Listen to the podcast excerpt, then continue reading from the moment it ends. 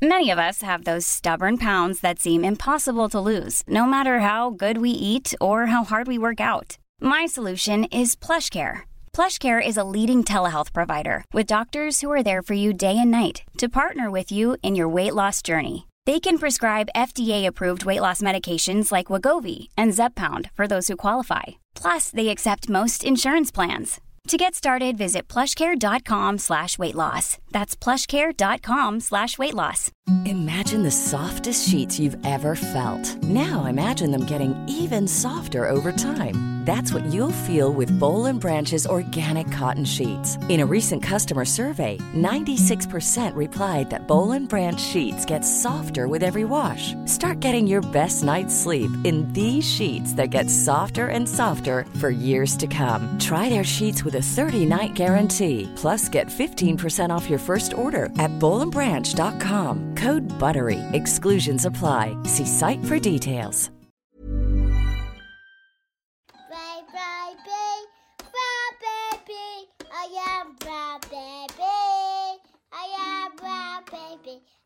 Am baby. I am baby. I am. I am. Hey there, my name is Nikesh Shukla. Welcome to season one, episode four of the Brown Baby Podcast, a parenting podcast where I ask the question how do we raise our kids to be joyful and realistic when the world is so bleak and I'm so angry and sad? Each week I have writers and artists and chefs and musicians and the such to come on and talk about their parenting journeys, the highs and the lows, and the joys and the realisms of being a parent.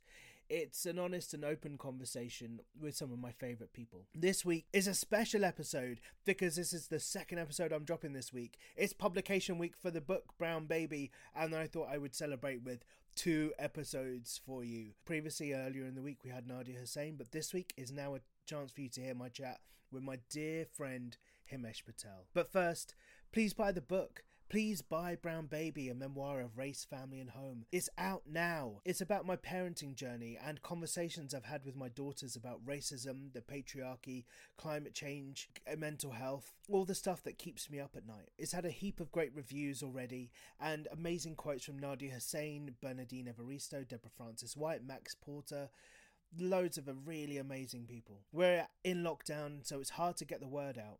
So if you're a fan of the podcast, please buy the book from wherever you get your books. Anywhere, please just do buy it. There is a link to my bookshop.org affiliate shopfront thing in the show notes. Bookshop.org is amazing because 10% of any sale comes to the affiliate, in which case me, and I donate all of my uh, affiliate money to charity. And 10% of the sale goes to a pool that independent bookshops in the UK can access, which in times of COVID is essential. So I won't do the hard sell. All I'll say is this podcast is free. I'd love to keep it free. Book sales keep the wolves from the door, and my kids are scared of wolves. Okay, so to Himesh Patel.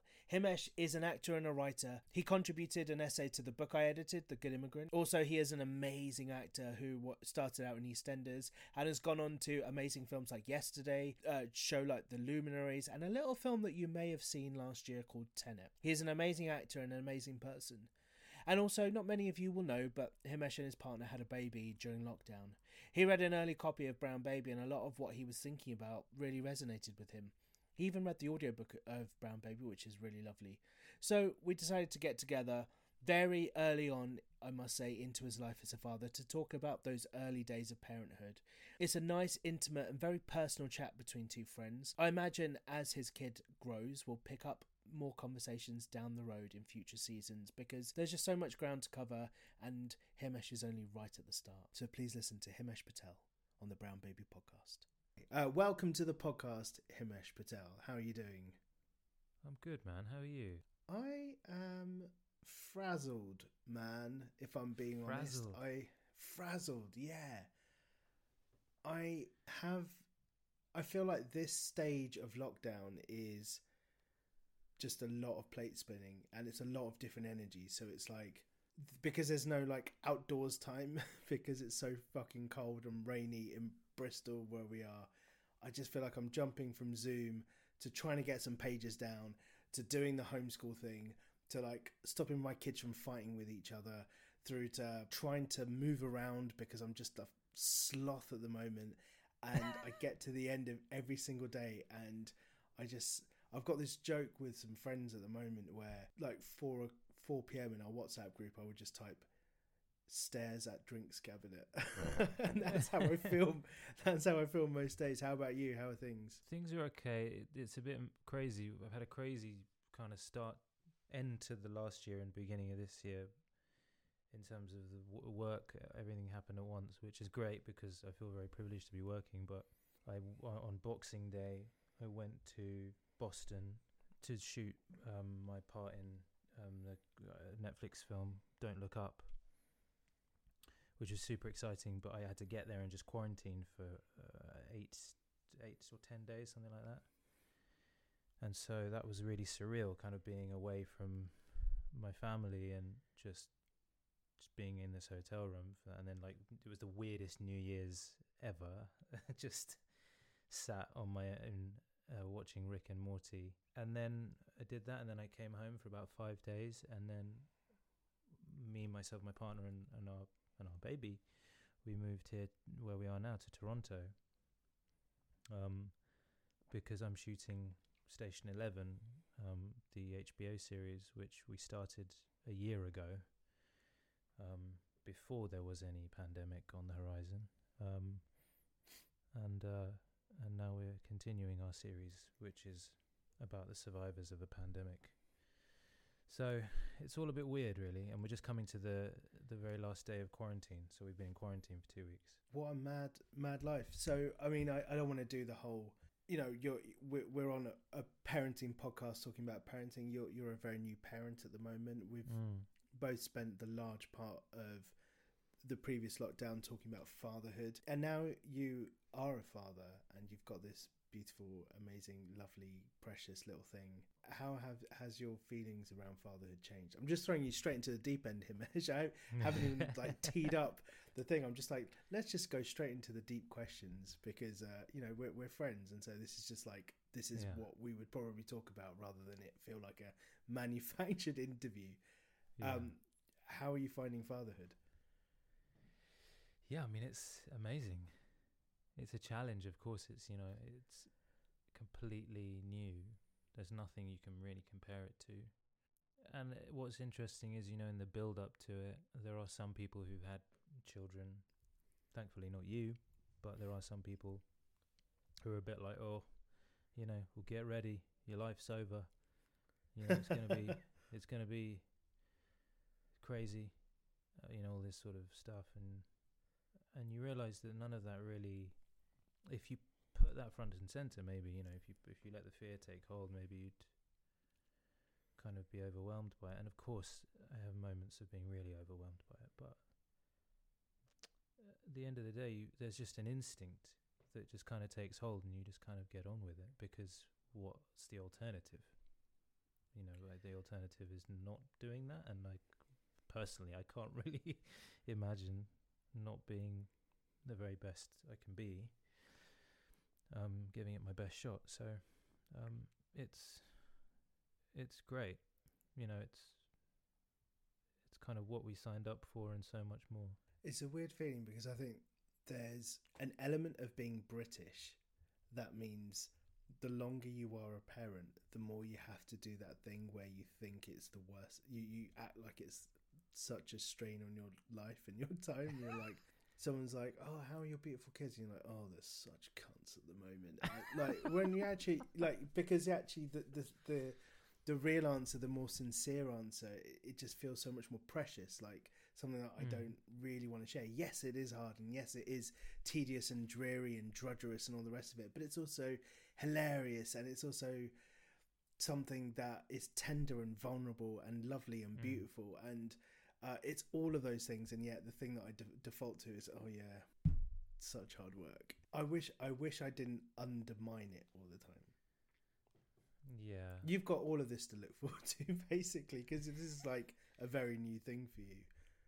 yeah. So what you're saying is that ultimately, I'll uh, it'll start to wear me down, and I'll, all I'll see is the drudgery. Yeah, pretty much. Great. Um, well, I can't wait.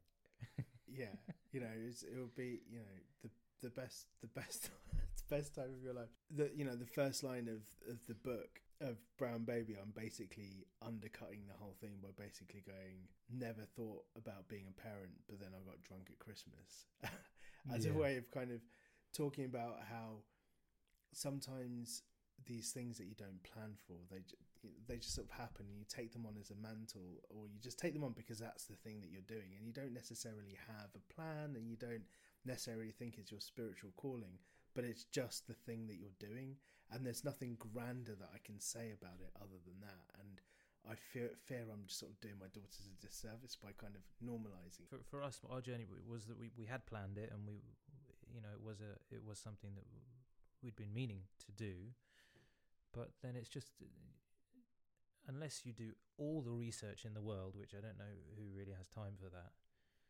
There's always going to be something that surprises you, and every journey is different. So your uh, personal journeys are going to throw up stuff that no one can prepare you for, and that is something that you have to traverse, you know, together if you're fortunate enough to be in a partnership or, you know, on your own if if that's your situation. It's but it's such a completely unique um, journey for everyone, and that's when you realise how incredible it is because you go, well, I don't know how many babies are born every minute, but I, that's I believe that there's many. one there's there's one born every minute Ah, fa- famously, yes, there's one Famously, born there minute, is yeah. one.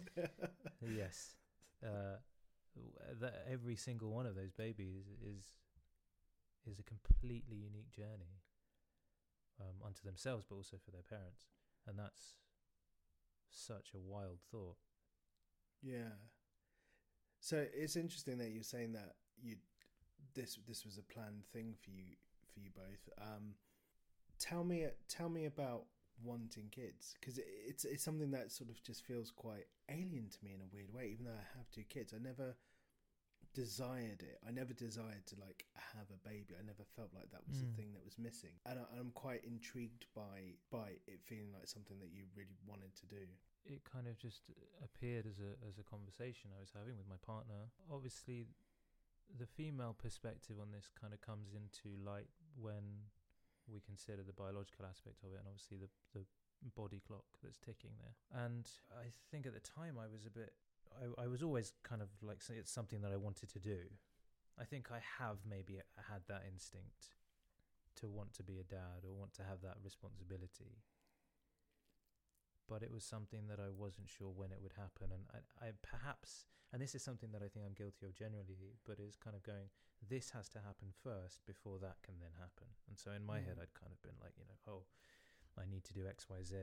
I need to be, you know, in a, in a certain place, uh, career-wise, maybe, or financially, or whatever these considerations that we have to make, obviously, when we're thinking about having kids. But that I was like, well, I can't have this conversation now. We can't really seriously start talking about this now, can we? Because X, Y, Z hasn't fallen into place. But then I ended up having a conversation. I was in New Zealand shooting the Luminaries. This wonderful friend of mine now, Paulie, his name is. He was uh, driving me from my place to, to set, and he was also a runner on, and we hung out a lot. He's a great guy. And he had his um, kids quite young. And he was like, you know, man, it's just you you never have enough money. It's never the right time. You never know what you're doing, and you'll also never regret it. Like it's it's he it was so refreshingly. Even though at that time, I guess I hadn't really had any of the dozens of people who said your life is over. But there is still that narrative. That narrative is quite a popular one, isn't it? Really, it's something that we've all heard at some point in our lives. That idea of like, oh, wait till you have kids, because otherwise, uh, you know, your life is not your own anymore. And though that is true to a certain extent, it, the way that Paulie was talking about it, he was like, yeah, things are different, but you've just got a little human being with you for for stuff that you want to do. Yeah, there are considerations to make. You know, we're not going to be going out getting drunk at you know whatever time of night, but there's a line in the sand, you know, that gets drawn, and then you just go with it. And I think that was the thing is I kind of went, oh yeah. You kind of just have to go, all right, fine. There's a level of privilege to that as well. You know, I did find myself in a situation where I was like, I, I I'm financially able to bear the, you know, the responsibility of a child, and um, you know, and personally in a good position for it. So there is that consideration. Mm. Um, but emotionally, it just kind of, I just I kind of went, yeah, sure, all right, let's do it. Let's take this leap of faith. You know, it's such a leap. You just kind of go, I don't know what I'm diving into here, but let's go for it. I think it took me a long time to realize that yes, certain aspects of my life were over, but because I had a long period of mourning those aspects of my life that were over, I didn't realize that it was past time for them to be over. It was Right. uh, so I think certainly for, for for me, if I had carried on the way things were, living my life the way things were, the way I was, I don't think I would have been happy. I also don't think I would have done projects like The Good Immigrant. I don't think I would have gone back into youth work. I don't think I would have spent lots of time like thinking about the future and like what can I what skills do I possess that I can pass on to people in a useful manner and all the all the things that have kind of really dictated my life over the last six, seven years. For the longest time I thought I was grieving youth or this sort of abstract ideal of youth. Maybe this now meant I was old, I was middle aged, and actually none of that matters because I don't know if you felt this, but it, I really remember a very specific feeling in the first few weeks that my child was alive, where even though I was what 34 at the time, I you know I was walking around with my kid, trying to get her to sleep, trying to settle her, and I just kept thinking, this isn't right.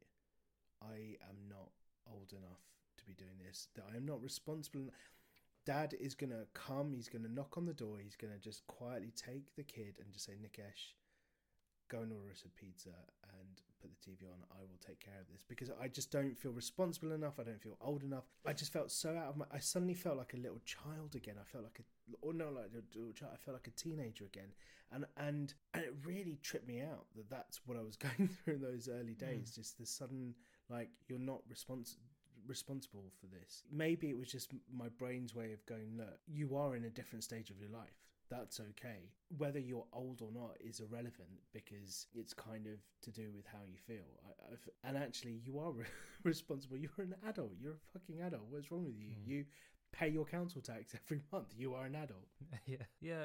I had. I think I've. I- I'm obviously. I'm still going through some of that. You know, I, I'm definitely going through, and I think it's just something that I've dealt with just generally in my life. Is that feeling of going? I don't know what I'm doing here. I don't know what I'm doing. Uh, I I'm not capable of doing this, and I'm failing. And that it's a really unhealthy narrative, but it definitely has its time when it takes Mm. hold.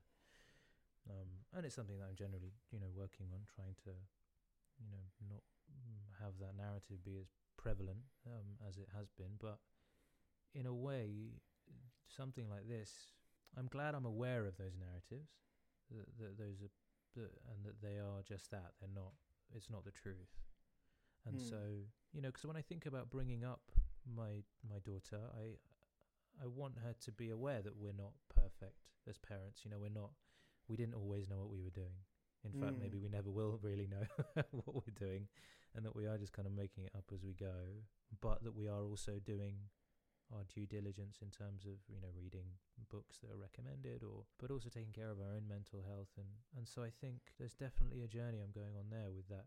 You know, which is a sort of a personal thing, but will have a direct effect on the way I bring up my daughter. But also, yeah, I, I think for me personally, I've I've been a bit old beyond my years for quite a while. What I've had there is that I've kind of I've been old beyond my years, but then there's also been part of me that's gone.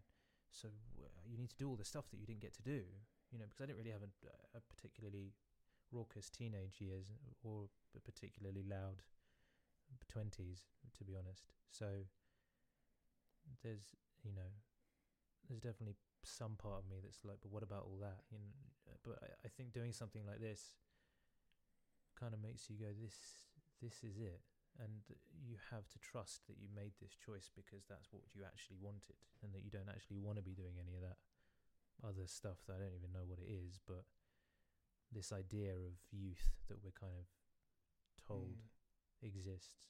And within that narrative of youth, there isn't a child. You don't have a responsibility. Whereas I think maybe there is a space in which I can still be youthful in some way, but I can also be a dad.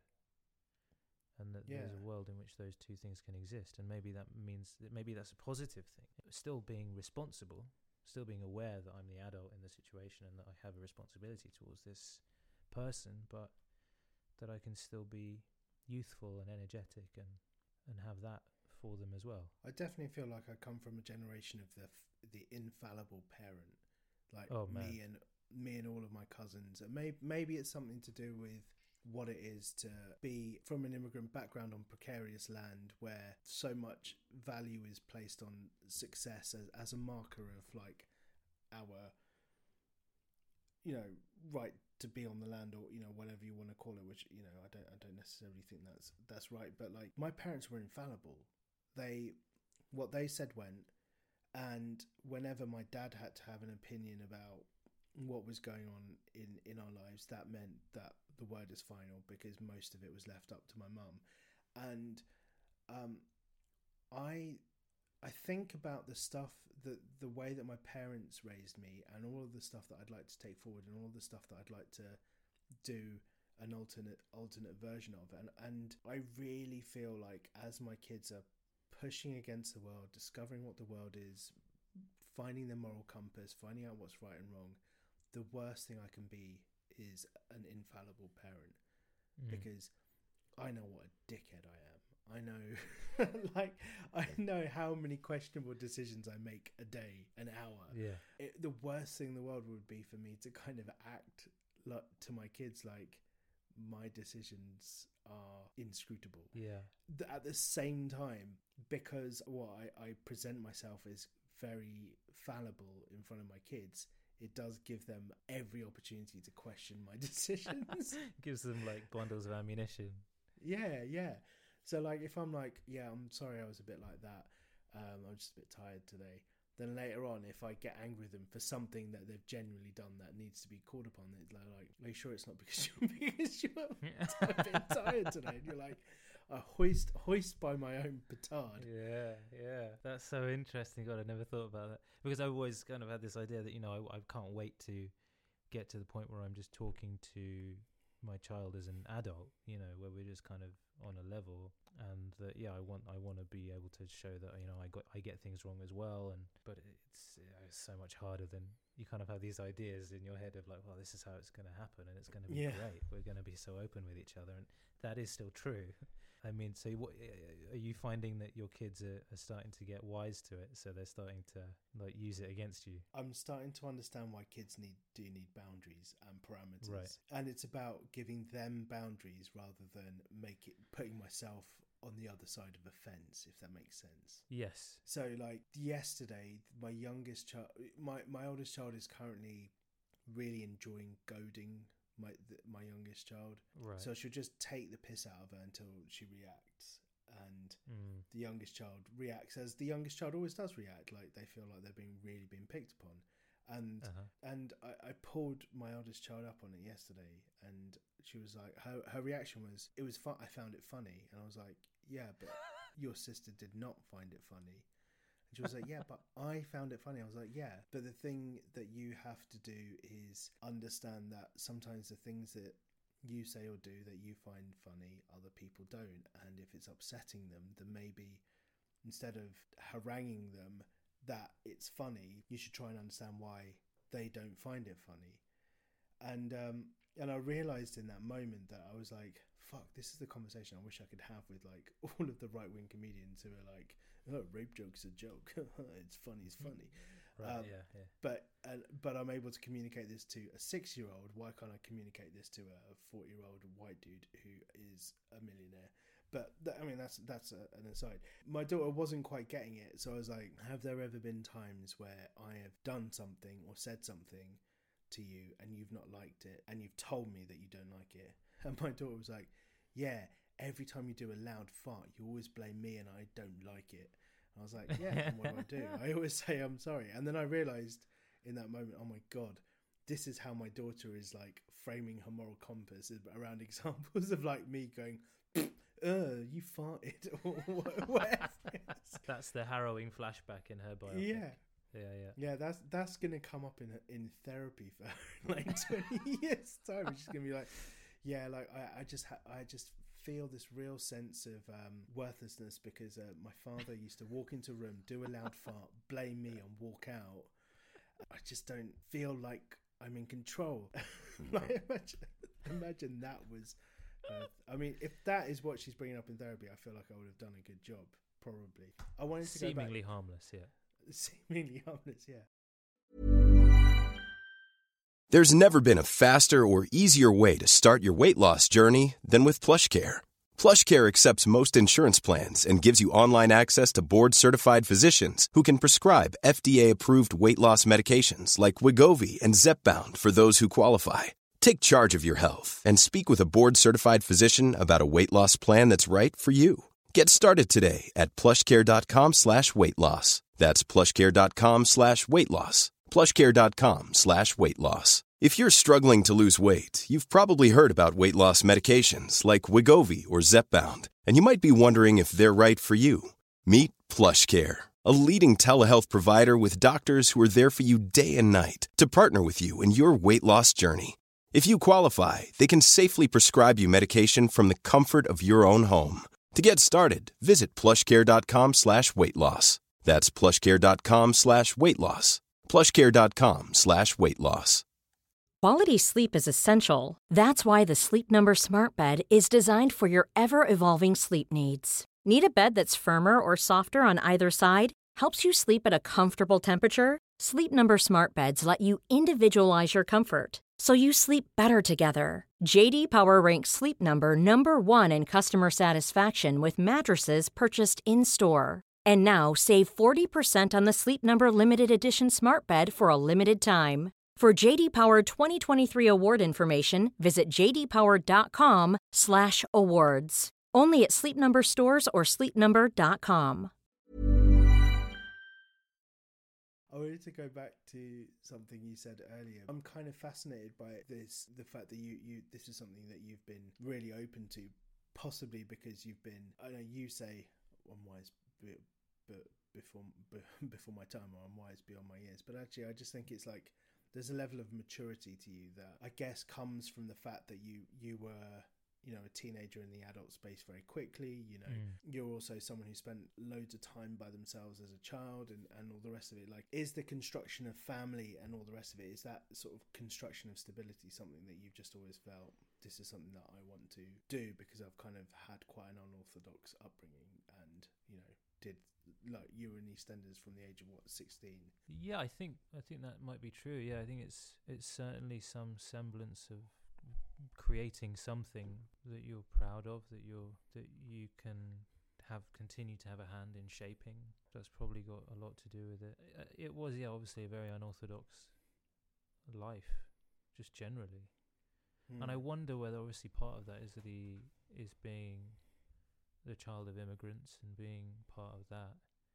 As you grow older, especially, you realize how obviously growing up that's just your normal, Hmm. but then you grow um, into an adult, and you and especially for me because I, I I didn't have that much experience of other arenas growing up. I I I, was uh, yeah I didn't you know I didn't have much of a social life as a teenager. It wasn't deeply unhealthy, but it wasn't particularly busy, and so I, I, it it remained normal to me for quite a long time Hmm.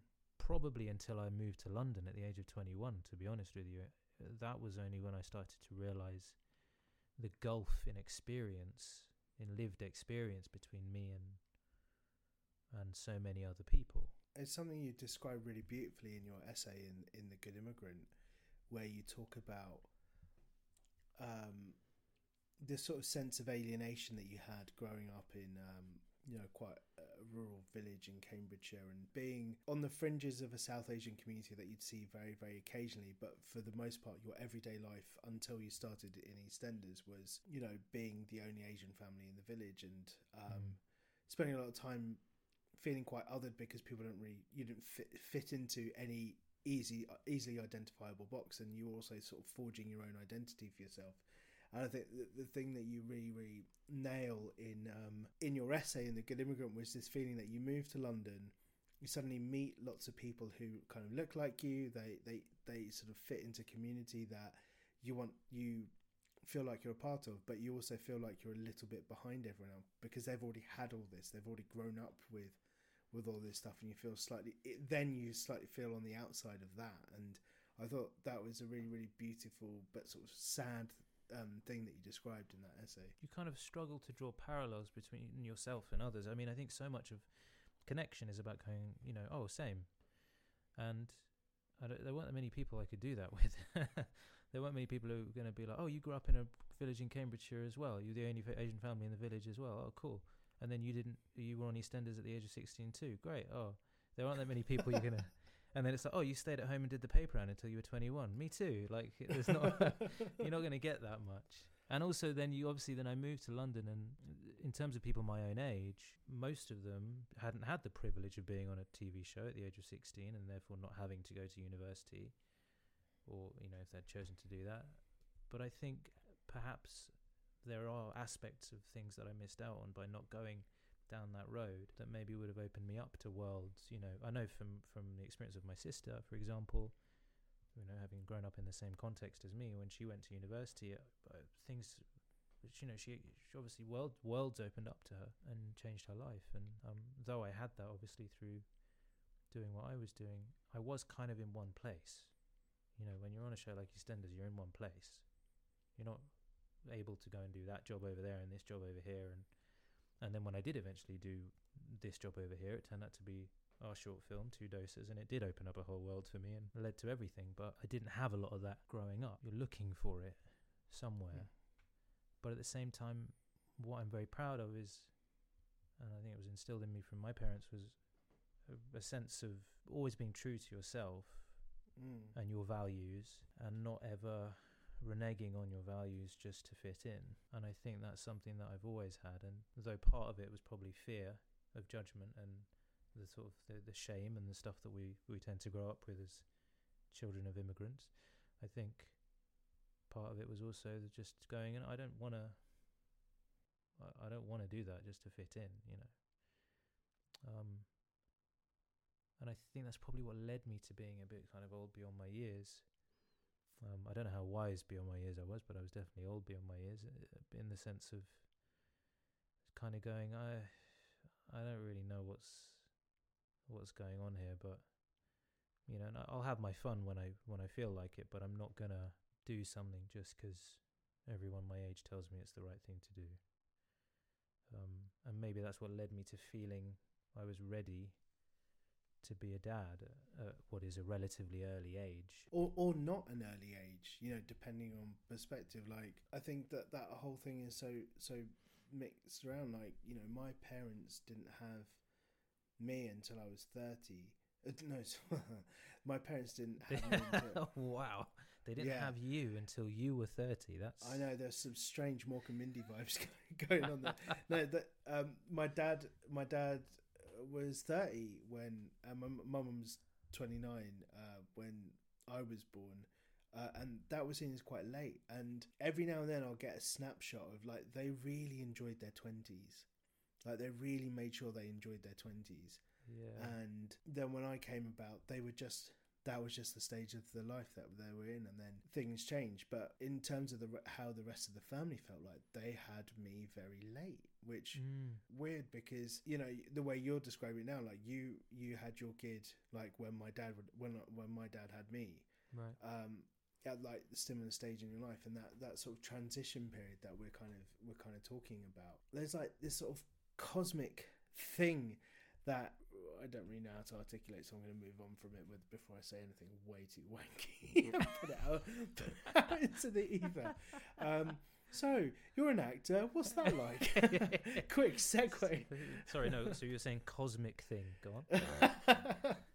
Uh, no, I, I don't quite know what I'm trying to articulate. I, I think it's basically like I don't think it's a particularly early age to have a kid. Yeah, I think I, I, I mean yeah, and I wonder, you know, I, I, I don't know what the stats are, I suppose, but maybe it's an idea we've again I've been fed by the media or, or whatever, just the, the idea of men having their children later on a personal level, especially once you just make the choice.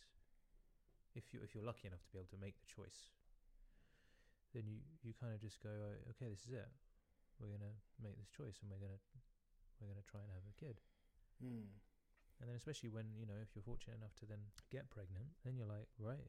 It's like a I don't know how you found it, but it's like stages of maybe stages of acceptance. You kind of go, okay, we're trying, great, and then, oh, we're pregnant, great, and then that just builds for nine months until eventually this this human being appears. You know, Well, at some point during those nine months, uh, your partner's like, "Stop saying we're pregnant. You're not pregnant." yeah, and you're like, sure, we have those. We're, yeah. we're, we're sorry. You're, you're you're right. We um, we're sorry if you feel that you're pregnant. Um, yeah so it's um it's such a crazy journey kind of going one of my best friends he oddly his his son was born almost exactly a year before my daughter and so i've got this kind of telegraph ahead of me of like what's coming you know but he was like it really only hit home when he was holding his son in his arms you know it was like oh oh this is it like here we go even though you knew it was coming, it wasn't like a complete shock, obviously, but there's something that doesn't unlock until they arrive. yeah, to- I, I, I guess definitely for for the father, it it becomes real in that moment. Like it, you know, it's definitely you know, obviously, the first chapter of the, the this book is sort of describing that moment where Yeah. I was like, you know, upsta- just upstairs in, in in what is now their bedroom, just staring out the window with this kid in my arms, and I was just looking out into out of the window that I looked out of every single fucking day of my life, and Yeah. everything in the world was happening exactly as it should be. Everything was ordinary. Nothing was out of place except me, and Yeah. uh, and it was just so, this sort of mad cosmic thing. Uh, there was just mad Hmm. feel, feeling that like the world keeps on turning, and you know we're the ones that change, but the world will keep turning. And um, I guess I'd not really considered that about time before. And to kind of go back to the thing that you said earlier, like about thinking about how we kind of take care of ourselves when we're trying to take care of our kids. Like a, a really amazing thing that a friend said to me once was when airplanes lose cabin pressure and the oxygen masks fall down, they tell you to fix your own ox- oxygen mask on before helping people around you. Mm. And and I certainly felt like for the longest time, I was so de- I, I was so destabilized by um, the early months of having a baby um, that I kept for- forgetting to put my own oxygen mask on. Hmm. And when people tell you it changes so quickly, you I I always thought when people said it just everything changes so quickly, like constantly changing. And at the time, because I had my oxygen mask on, I constantly thought, "Fuck you." I did it. fuck you like this is not helpful and and actually like years later i can look back on it and go actually that was probably the most helpful thing that anyone said to me was that everything changes so fast and the Mm. moment you adjust to a new state of things they go through a new de- developmental stage and like Mm-hmm. suddenly you're back in sleep progression just when you thought you'd nailed it or like Yeah. they change up their behavior and then you're like oh my god i don't understand um, and it like messes with your brain and you're sleep deprived and you're not thinking through things rationally and so actually the worst thing that someone can say to you in the moment is everything changes so fast just be in the moment of the thing that is happening right now otherwise you will forget it because you're worrying about getting to the next stage Mm. and this is a very roundabout way of saying I saw a video. I, I, I was just sort of scrolling back and I watched a video of my first kid from like six years ago that I'm in, just lying next to her, and she's like staring into space, and I'm like looking at her, and I do not recognize myself in that moment. Mm. I look at the shirt that I'm wearing, and I'm like, yeah, I got rid of that because you know fatherhood puts the pounds on, can no longer.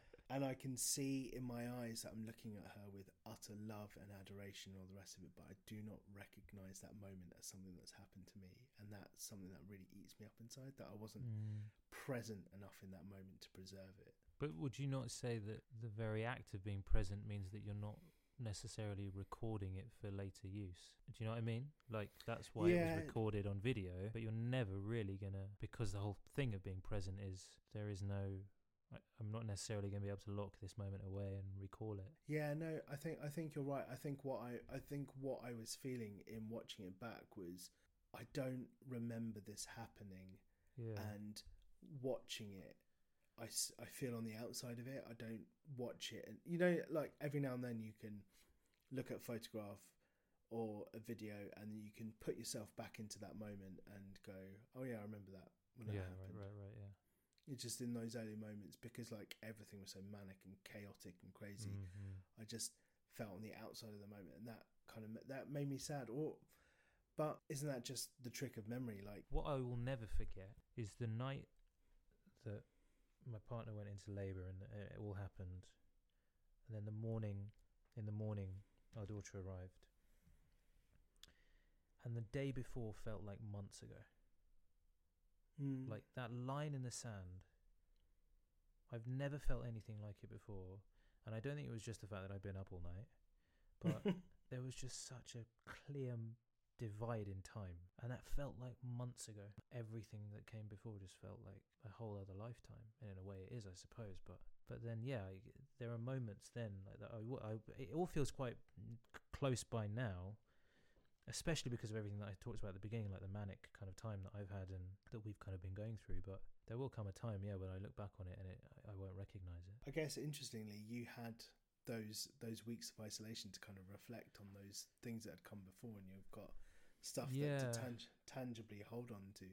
Yeah, it's been Um, a really interesting sort of aspect of the whole thing, being in quarantine. Well, going through everything during this mad year that we've all had. Just to kind of close up, I wanted to ask you about the future because I, I mean, obviously, you're you're a very new parent, so you know Yeah. w- we should definitely have another chat later on down the line about all of this Yeah. stuff. But so much of what I am concerned with at the moment, in the way that I, I we think about raising our kids, is the world seems so fucked Mm. and everything seems bleak and you know you and I are recording this on a day where the death toll in of from the COVID-19 pandemic has hit like such an unimaginable number for such a small country that everything feels really heavy. And yet we have these precious beautiful brilliant blank slates who we want to raise with joy and boundlessness and ambition and but also prepare them for the world because I don't want to lie to them about what the world is like. no. So how, I know this is very very early days for you, but how are you thinking that you will talk to your kid about what the world is? How will you prepare her for what lies ahead? Yeah, it's a really important question, and it's something that I'm uh, still considering day to day as things unfold in the world. Um, and I suppose perhaps it's been something that I've I've kind of maybe been considering for longer than than um, than usual because of everything we've been going through. You know, we've been going through this p- pandemic, and I I never thought it would be over by the time she arrived. So I was like, okay, uh, is that going to be okay? Like, are we to? Is that going to be? Is it going to go on long enough that she'll remember it? Hopefully not. But and what things are going to be normal to her existence that wouldn't have been before uh, all of this happened? And how will we talk to her about how crazy the world was when when she came into it and everything that happened while she was in the womb and down to coronavirus of course but George Floyd and that history and and the guy who was president when she was born which breaks my heart to say that that's that was the case but at least now he's not president and what do we but then there's still this guy as prime minister and in a way you kind of go well I, I, I maybe that's a starting point. It's just going this is what the world was like when you came into it. And this is and I can only you know continue reading on you know why world is the way it is and and and like you say in your book, there has to be hope because the alternative isn't worth thinking about. There, you have to lead with hope. Like I don't think there can be.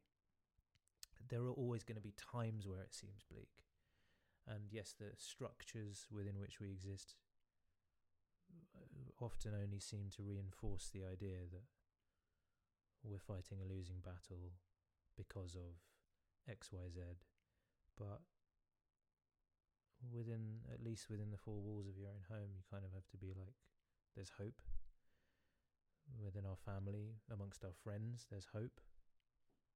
And we kind of have to try and bring that into the world. Um,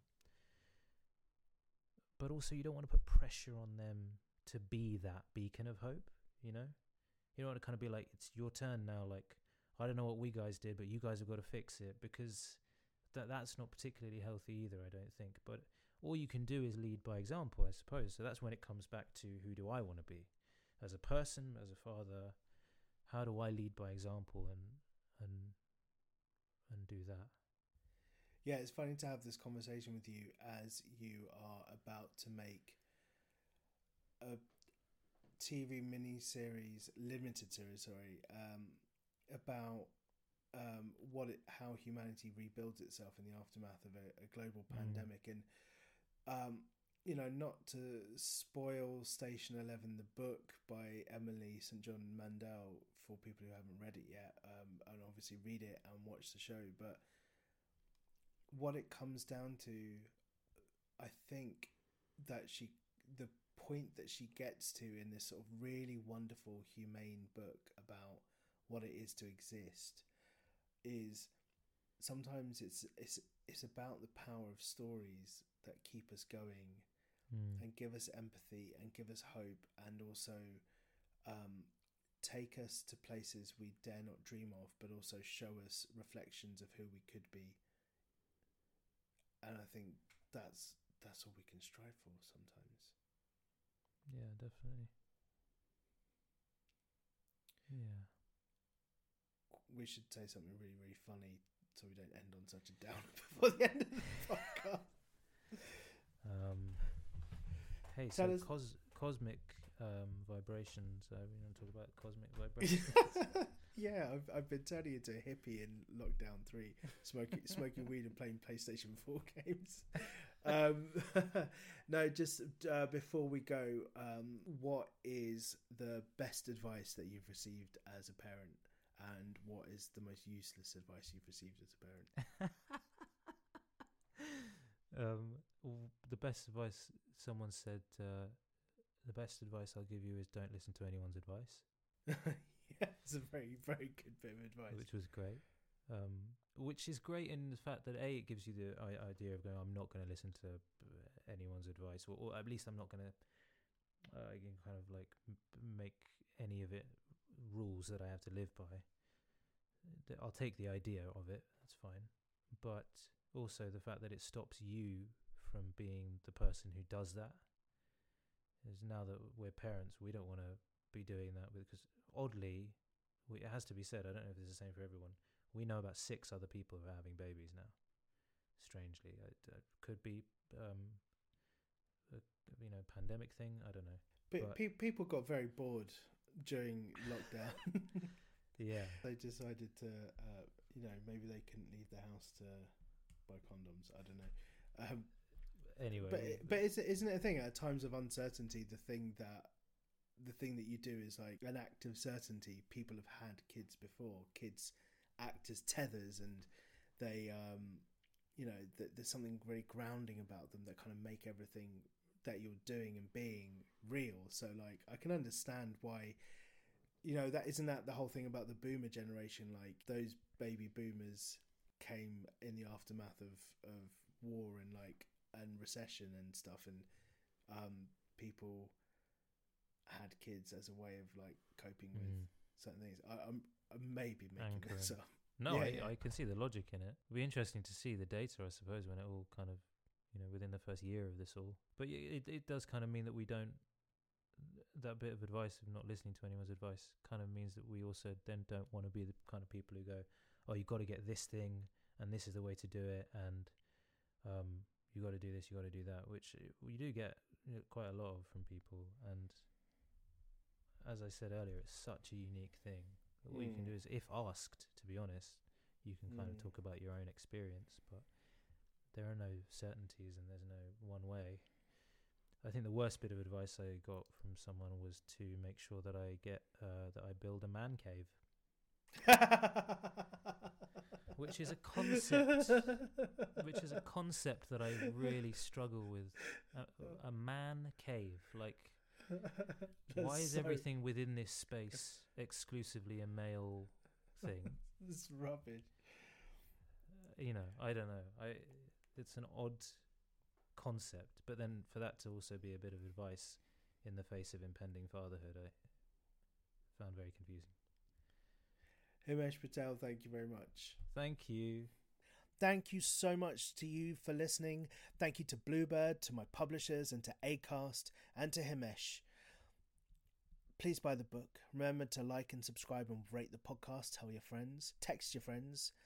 I've been wanting to say this for months, but Brown Baby, my memoir, is now out. I hope you buy it. See you next week, where we'll be back with Kit de Waal. Thank you. Goodbye. Brown baby, I am brown baby. Yes, I am, I am.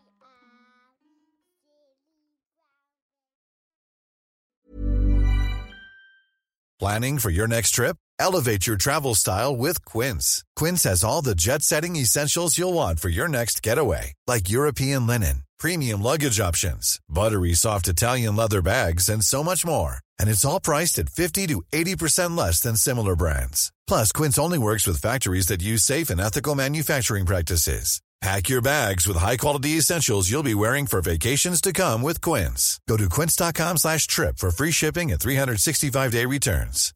Hi, I'm Daniel, founder of Pretty Litter. Cats and cat owners deserve better than any old fashioned litter. That's why I teamed up with scientists and veterinarians to create Pretty Litter. Its innovative crystal formula has superior odor control and weighs up to 80% less than clay litter. Pretty Litter even monitors health by changing colors to help detect early signs of potential illness. It's the world's smartest kitty litter. Go to prettylitter.com and use code ACAST for 20% off your first order and a free cat toy. Terms and conditions apply. See site for details.